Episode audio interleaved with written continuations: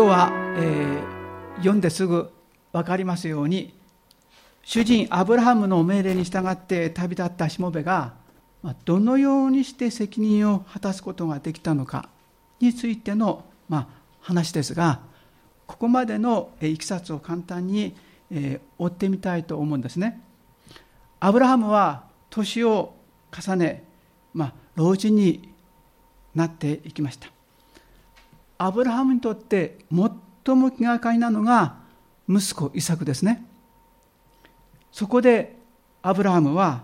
家の最長のしもべに、私の国、私の親族のところに行って私の息子イサクに妻を迎えなさいと命じるわけであります。同時にですね、カナン人の娘たちの中からイサクの妻を迎えてはならないとも命じるんですね。アブラハムが召されてこの地に来たのはその神ですから、その神を信じているものでなければその約束を共に守って歩むことができないからであります。不安を抱いているしもべに対してアブラハムは、天の神主はあなたの前に御使いを使わされると、語るわけですね。この主人の言葉に励めされたしもべは旅立っていくわけであります。テレビにですね、子供の使いっていう番組があったんですね。もうだいぶ前です。3歳から5歳ぐらいの、子供が、その子供に親が、お使いを頼むんですが、小さなこのぐらいのカゴにですね、そしてお金と地図を、持たされて、そこには何を買うかは書いてあるんですが、そしてその地図を見ながら、子供は買い物に出かけるわけであります。カメラマンは分からないようにですね、遠くからこうそれを見ていくんですね。ある程度の距離を保ちながら、そしてその様子を、もちろん両親は見てるわけであります。お店に着くと子供はそのメモを一生懸命見ながら、お店の人に説明するわけですね。何を買うかを一生懸命説明してもしどろもどろで、初めての、経験ですからわからないわけですね。でそれをお店の人が、見て、ではいこれって渡されて、そして財布から一生懸命お金を取り出して、そして品物を受け取った途端に子供はもう一目散にですね、家に帰るわけです。すると家の方ではその玄関先まで、両親が出て待ってるわけですね。子供は安心して、そうですよね、初めての経験ですから泣き出すわけですね。親は成長した子供を見て、親もそれで、涙ぐんで、頑張った子供を褒めるわけであります。そういう番組ですね。見てる方も心得しいわけですが、しかしこのしもべの使いはこの子供のようにはいきません。とても重要なことが任されているわけであります。今日のテーマはしもべの祈りです。神はここから私たちに何を教えようとしているのか、共にですね、御言葉から教えられたいと思っております。しもべは全く知らない、地へ旅立っていったわけであります。目的ははっきりしています。主人の息子のイサクのためにお嫁さんを無事連れて帰ることですね。心の中にはおそらく不安と、心配事がいっぱいあったんでしょう。そしてその場所に井戸に着いたときに、まずしもべはどうしたか。そこでしもべは、主人はどうするだろうか。しもべはその普段の主人の姿を見てますから、そこですぐに主人の信じている神に祈ったわけであります。どういうふうに祈ったのかが12節から書いてあります。そうして言った、私の主人アブラハムの神主よ、どうか今日私のために取り計らい、私の主人アブラハムに恵みを施してください。ご覧ください、私は泉のそばに立っています。この町の人々の娘たちが水を汲みに出てくるでしょう。私が娘に、どうかあなたの水がめを傾けて私に飲ませてくださいと言い、その娘が、お飲みください、あなたのラクダにも水を飲ませましょうと言ったなら、その娘こそあなたがあなたのしもべイサクのために定めておられた人です。このことであなたが私の主人に恵みを施されたことを私が知ることができますようにというふうに祈ったわけであります。ことわざに、下手な鉄砲でも数打てば当たるね、たくさん試みれば、まぐれで成功することもある、そういった、例えですね、うまくいく、そういうことですが、でもよくよく皆さん考えてみてください。あなたがもしこのしもべだったら、初めての地ですよ。今のように、インターネットでね、どこどこに行くって検索してですよ、ここに何がある、わからないですよね。このしもべにはそんなことは全くありませんから、その全くわからない地であちこちこう動き回ったところで、今度は日が暮れて日にちが過ぎてしまうわけですから、どうすることもできないわけであります。そこでしもべはアブラハムの神主に祈ったわけですね。そしてその祈りの中で、しもべが念頭に置いていたことは何かというと、いずれイサクは族長の頭になるわけです。ですからそれを担う、お嫁さん、それにふさわしいことを念頭に置いて祈っているということですね。まず第8番目には、人への心遣い。たくさんしもべはいます。ですから難しいしもべもいれば、指示をしないと動かないしもべ、そうかと思うと勝手に動いてしまうしもべ、いろいろいるわけですね。こういった人たちを、扱うっていうのは おかしいですけど、そういった中で気を配りながらうまく収めないと、できないわけですね。ですから人への心遣い、そして2番目には苦労を厭わないってことですね。すべてのしもべが働き者とは限りません。大体人間というのは怠け者ですから、人の前ではうまくやっても見てないと、ちょっとサボったりするわけですね。ですから率先して主人の奥さんが働いているとならば、皆さんどうですかね、やっぱ怠けられないでしょ。このようなことができるお嫁さんが現れるようにっていうふうに具体的に祈っているということがあります。そしてしもべの祈りが終わらないうちに、一人の女性がやってくるわけですね。娘さんが来るわけです。そしてそれはなんとベトエルの娘リベカだったってことですが、本人は、しもべはわからないですね。そしてすかさず、祈ってすぐですから水を求めるわけであります。どのような行動をとるのかをここでじっと観察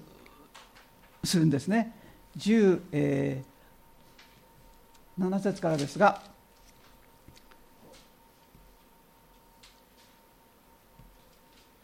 しもべは彼女の方に走って行って言った、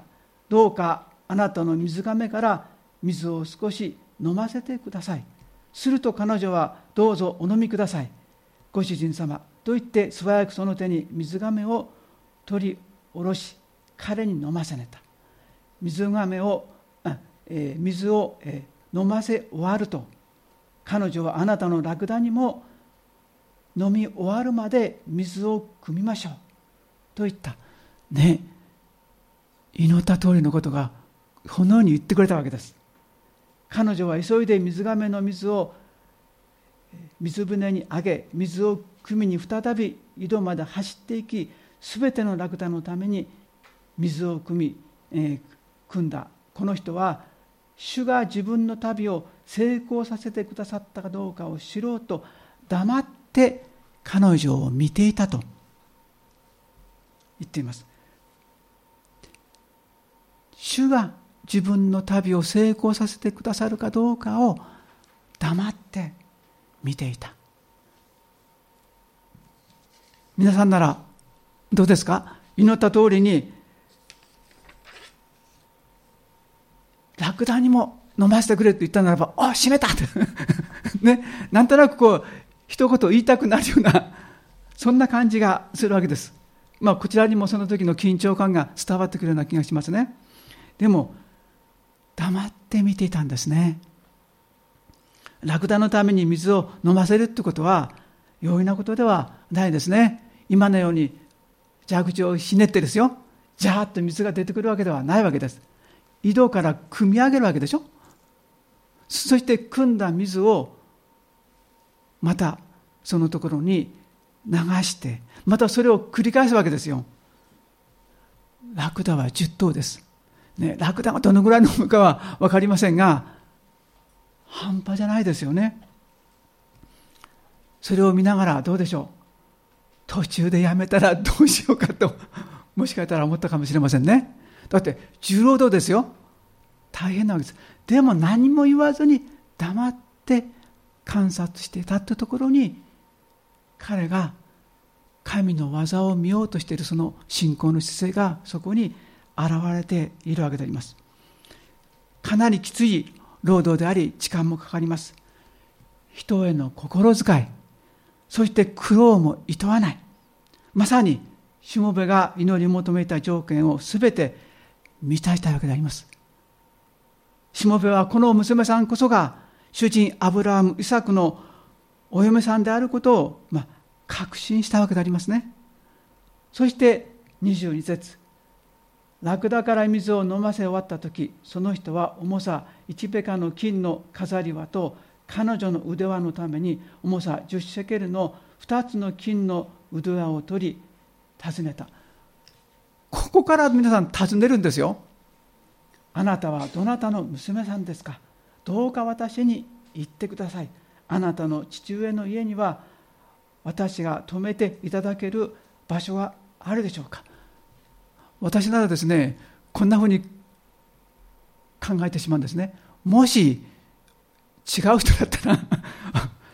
与えてしまったもの、すいません間違えましたからってね取り戻すわけにはいかないでしょ。でもしもべは確信したんですよね。神が成功させてくださる。そして24節には彼女は答えた。私はミルカがナホロに産んだ子ベトエルの娘ですと。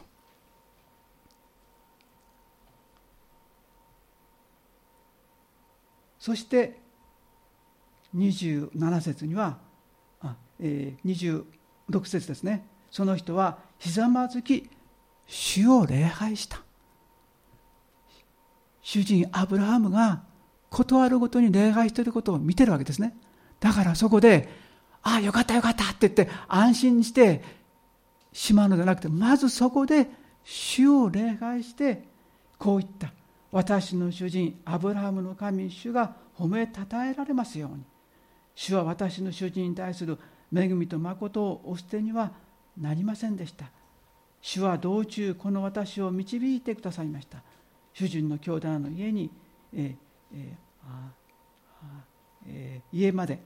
その娘が走って行って母の家の者にこれらのことを告げた。一番びっくりしたのは娘さんでしょうね。リベカです。そしてそこで初めてリベカということを聞いたときに、あ、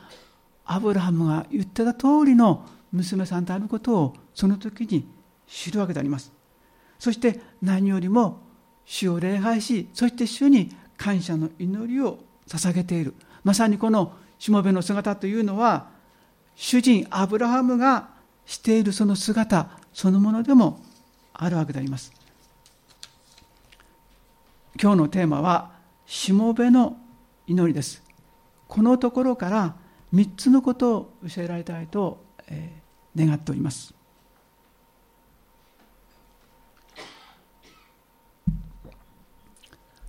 第1番目には具体的に祈るってことですね。下手な鉄砲を数打ち当たるようなそういう祈りはしない。つまり自分の置かれている状況を正しく理解するということがあります。主婦の方は買い物に出かけるときにどうでしょうか。何を買うかやっぱメモをして出かけたりするのではないでしょうか。店に着いたときですね、何を買うのか分からずにこう見てたら時間が過ぎてしまいますね。安い食材を見つけてから献立を決めるっていう方法もありますが、大体安いものを見てしまうと余計なものも買っちゃうんですね。無駄がそこで生じてしまうわけであります。あらかじめ献立を決めてですね、そして買い忘れのないようにメモに書いてそれから店に行くのではないでしょうか。祈りも同じだってことですね。自分の置かれている状況を正しく理解するということは本当に自分が何が必要なのか、そこに焦点を当てて神に祈るということになります。私たちの祈りを聞いてくださる神様の方からするとですね、訳のわからない祈りをだらだら並べられてもわからないのではないでしょうか。でこれは人間的な私の表現ですね。というのはそういったことまでも全て神様は分かっています。例えですよ、とんちんかんな祈りをしたとしても私たちの必要を知っておられる主は答えてくださるわけであります。しかし祈ってる側の方がとんちんかんの祈りをしていたときにどうでしょうか。答えているにもかかわらず神は私の祈りにちっとも答えてくれないと言ってですね、不平不満を口にするのではないでしょうか。それでも神は憐れん深いお方ですから、その祈りを聞いてくださるわけであります。それゆえ祈りは具体的でなければならないのであります。第2番目には神に信頼し信じて祈る。ここはなかなか難しいかもしれませんね。21節のところでしもべはどうしたかというと、主が自分の旅を成功させてくださったかどうかを知ろうと思って彼女を見つめていました。しもべは祈った通りのことが起こっていることを目の前で見る恵みに預かったわけですね。ということは祈った時にのほほんとしててはダメだってことですね。必ずしも、このようなしもべのような祈りがすぐに答えられるわけではありません。逆にですね、なかなか答えられずに悶々とする、そういった日々を過ごすことの方が多いかもしれません。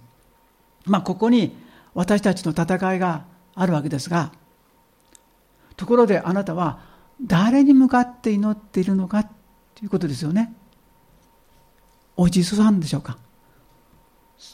それともお賽銭を入れたお寺や神社でしょうか、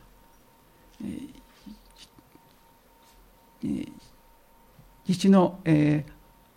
牧では、祈祷師っていう方がいらっしゃるということも後で分かったんですね。で自分の、息子や娘に名前をつけてもらうとか、それから湯戸の神社というのがあって結構大きな力があるんですね。でやっぱそこに当然行くのが当たり前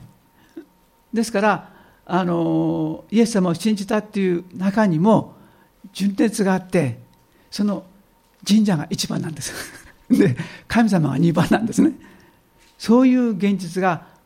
あるわけですね。ですから私たちも信じてると言っていながら誰に向かって本当に信じているのかということが分かってないと、何に信頼して信じるのかということもボケてしまうということがあります。私たちを作られた神様に私たちは祈るわけでしょ。しかもあなたの罪のためにイエス・キリストがご自分の命を捧げられ、そして今天においてあなたの祈りを取りなしてくださるわけでしょ。さらに神様は私たちに聖霊を送ってくださいました。祈りがわからないときに、どんな風にされるかわからないときに、その聖霊が私たちを助け、祈りを導いていってくださるわけですね。このようにして私たちがどこに向かって祈るのかを、神様は愛を持って私たちにそのような備えまでもしていてくださっているということです。ですから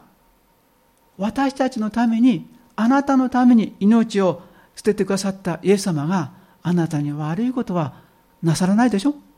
そこにしっかり立って信じて祈っていくということが必要なわけであります。それでも私たちの弱さを知っている神様は、このようにして注意点について記しています。ヤコブの手紙の1章の16節をお開きください。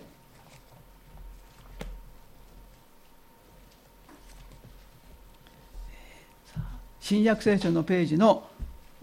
458ページです。ヤコブの手紙の1章の6節。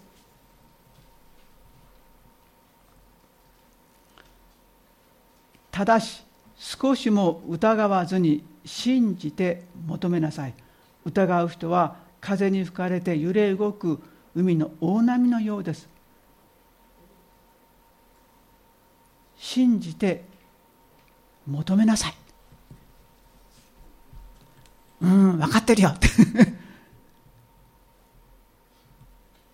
でもどうでしょう。私たちは少なからず祈りながら、神様聞いてくれんだろうかっていう、そのような疑いの思いを抱いていることはないでしょうか。なかなか答えられないと辛抱できなくなるのもまた私たちであります。自分はそういうものであるということを同時に自覚する必要があるということなんですね。神の前に強がる必要はないということになります。確かにここで御言葉は、ただし少しも疑わずに信じて求めなさいというふうに言われていますが、同時に自分は本当にそういうものなんだなということを覚えるときに、神様の前に強がる必要はないでしょ。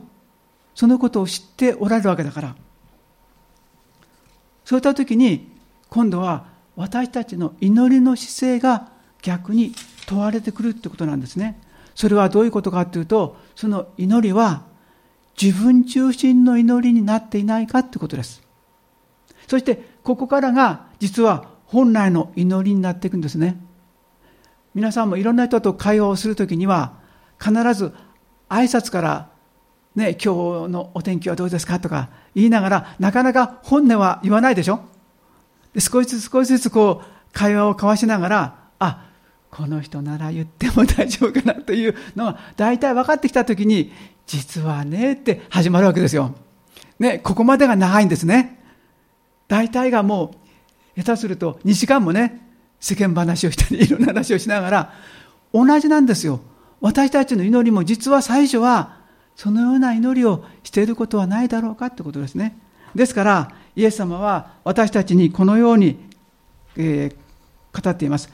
マタイの福音書の6章の、7節8節、新約聖書のページが9ページに、なります。マタイの福音書の6章の6、7節8節ですね。また祈るとき、異邦人のように同じ言葉をただ繰り返してはいけません。彼らは言葉数が多いことで聞かれると思っています。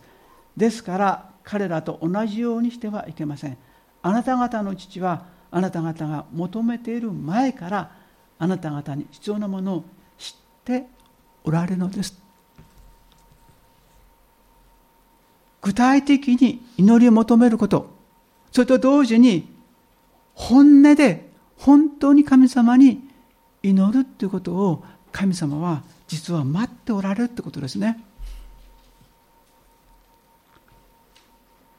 その祈りの中に自己中心の祈りがたくさんあるわけですよ。そのことを通しながら私たちは本当に自分の必要としているものは何なのか、その祈りは本当に神の御心にかなうんだろうか、ここではっきりと約束されていることがあります。それはあなた方に必要なものを知っておられる、つまり神は知っておられる上で本音を聞くことを待ってるわけですよ。それはその祈りを神は答えようとしているからですね。だからこそ本音で本気になって、そしてその神に信頼して祈ることが求められているということがあります。第3番目には色眼鏡を外す。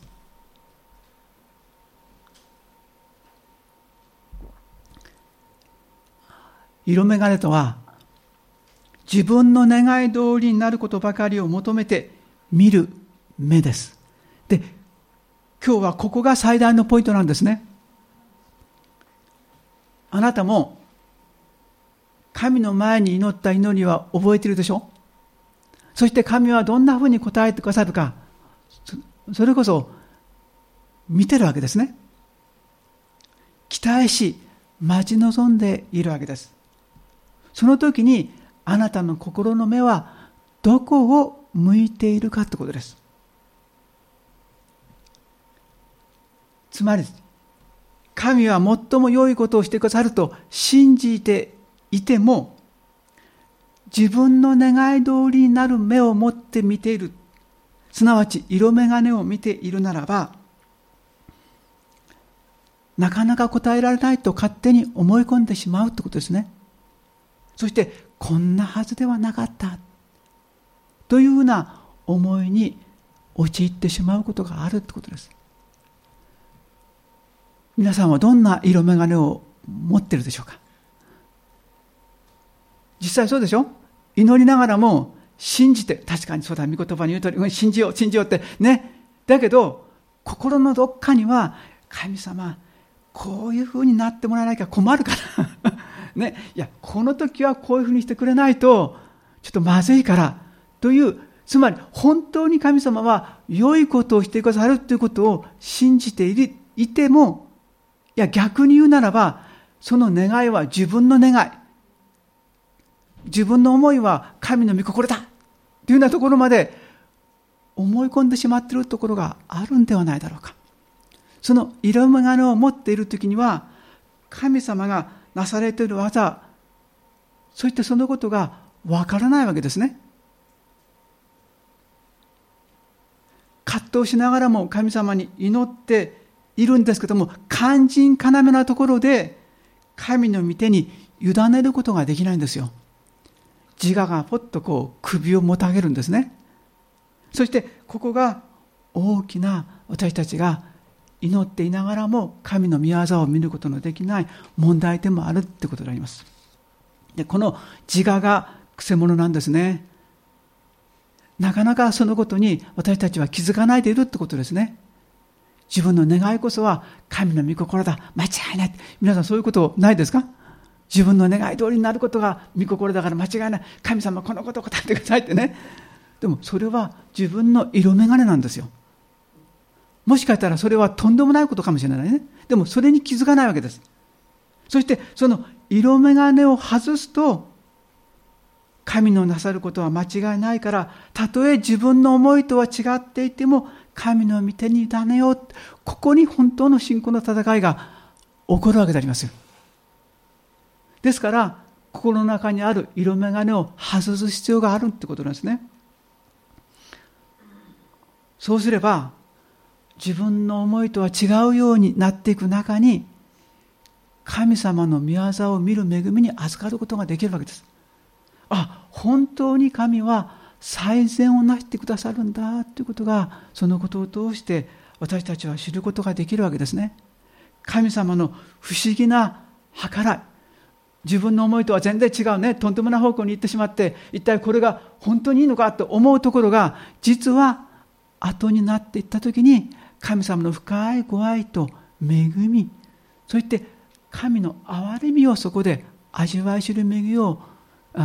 味わうことができるわけですね。ですから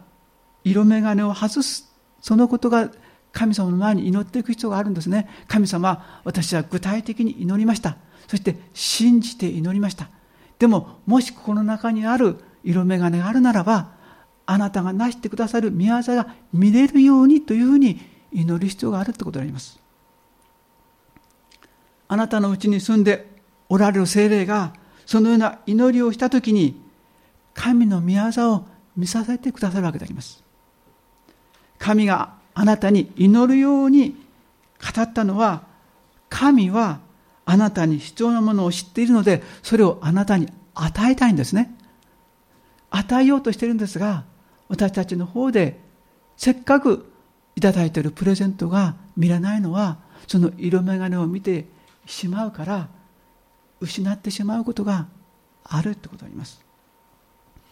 このような積み重ねが階段を一歩登るようにしていくときに、時には失敗してゴロゴロってね、3段4段って起こってしまうこともありますけど、だけどもそのことの積み重ねで私たちは地固めをしていくことができるわけですね。あ、本当に神に従っていったら間違いないんだ、あ、本当なんだっていう、そういう積み重ねの一つ一つが、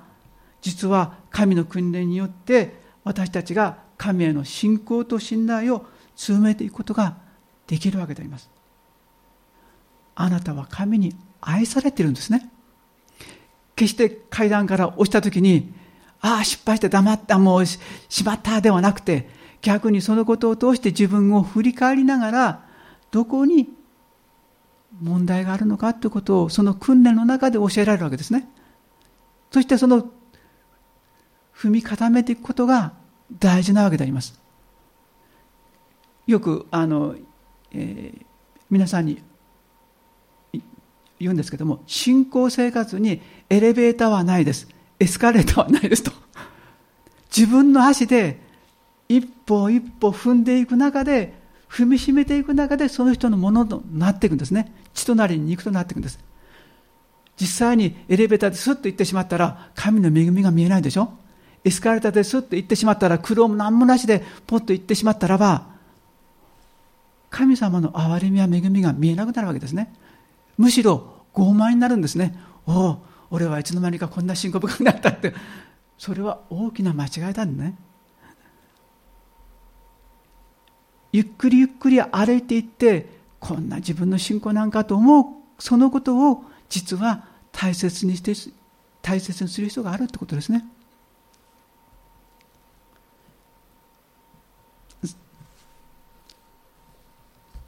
最後にローマ人の手紙の8章の28節をお読みします。ローマ人への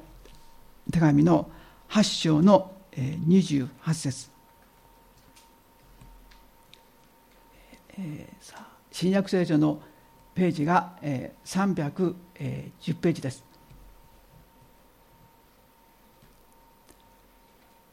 神を愛する人たち、すなわち神のご計画に従って召された人たちのためには、すべてのことが共に働いて益となることを私たちは知っています。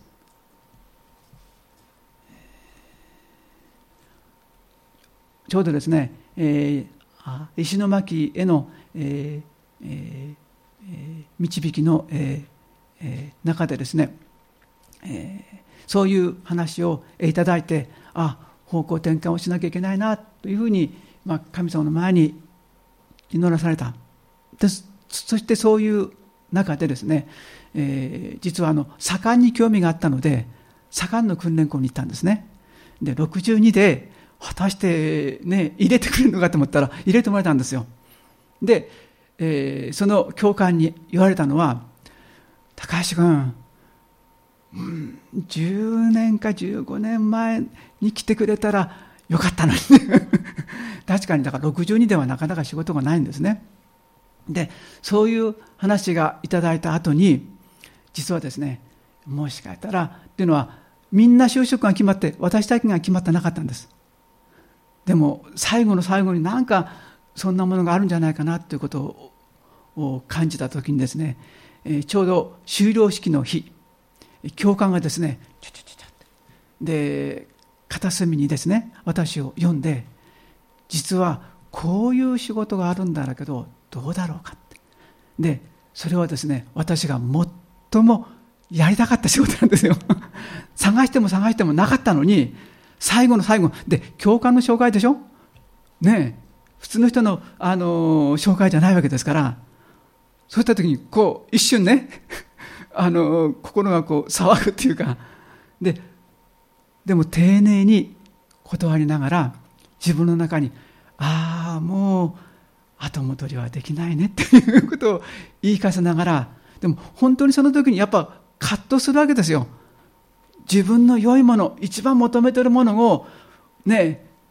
馬じゃないですけど人参がぶら下がった時にあーってね、やっぱそういう時に信仰の戦いがそこで起こってくるわけですね。こういうことの繰り返しの中に私たちは歩みながら、実は神様は最も良いものを私たちに備えてくださるということになります。あなたの祈りは具体的でしょうか。神に信頼し信じて祈っているでしょうか。そして最後に色眼鏡を外しているでしょうか。今日のこのローマ人への手紙のところなんですが、神を愛する人たち、すなわち神のご計画に従って召された人たちのためにはすべてのことが共に働いて益となることを私は知っていますという、その私のところに皆さんご自分の名前を入れて読んでみてはいかがでしょうか。例えば私は高橋ですから、高橋は知っています、本当に知っているだろうか。共にですね、ここはそれぞれが声を出しながら私たちのところに自分の名前を入れて読んでください。そうすると御言葉は読んでただ素通りするではなくて、ね、自分の名前が入ったらばそこで考えるでしょ。知っています、本当に知ってるんだろうかそれぞれが声を出して共に祈って聖書を読みましょう。神を愛する人たち、すなわち神のご計画に従って召された人たちのためにはすべてのことが共に働いて益となることを高橋は知っています。お祈りをいたします。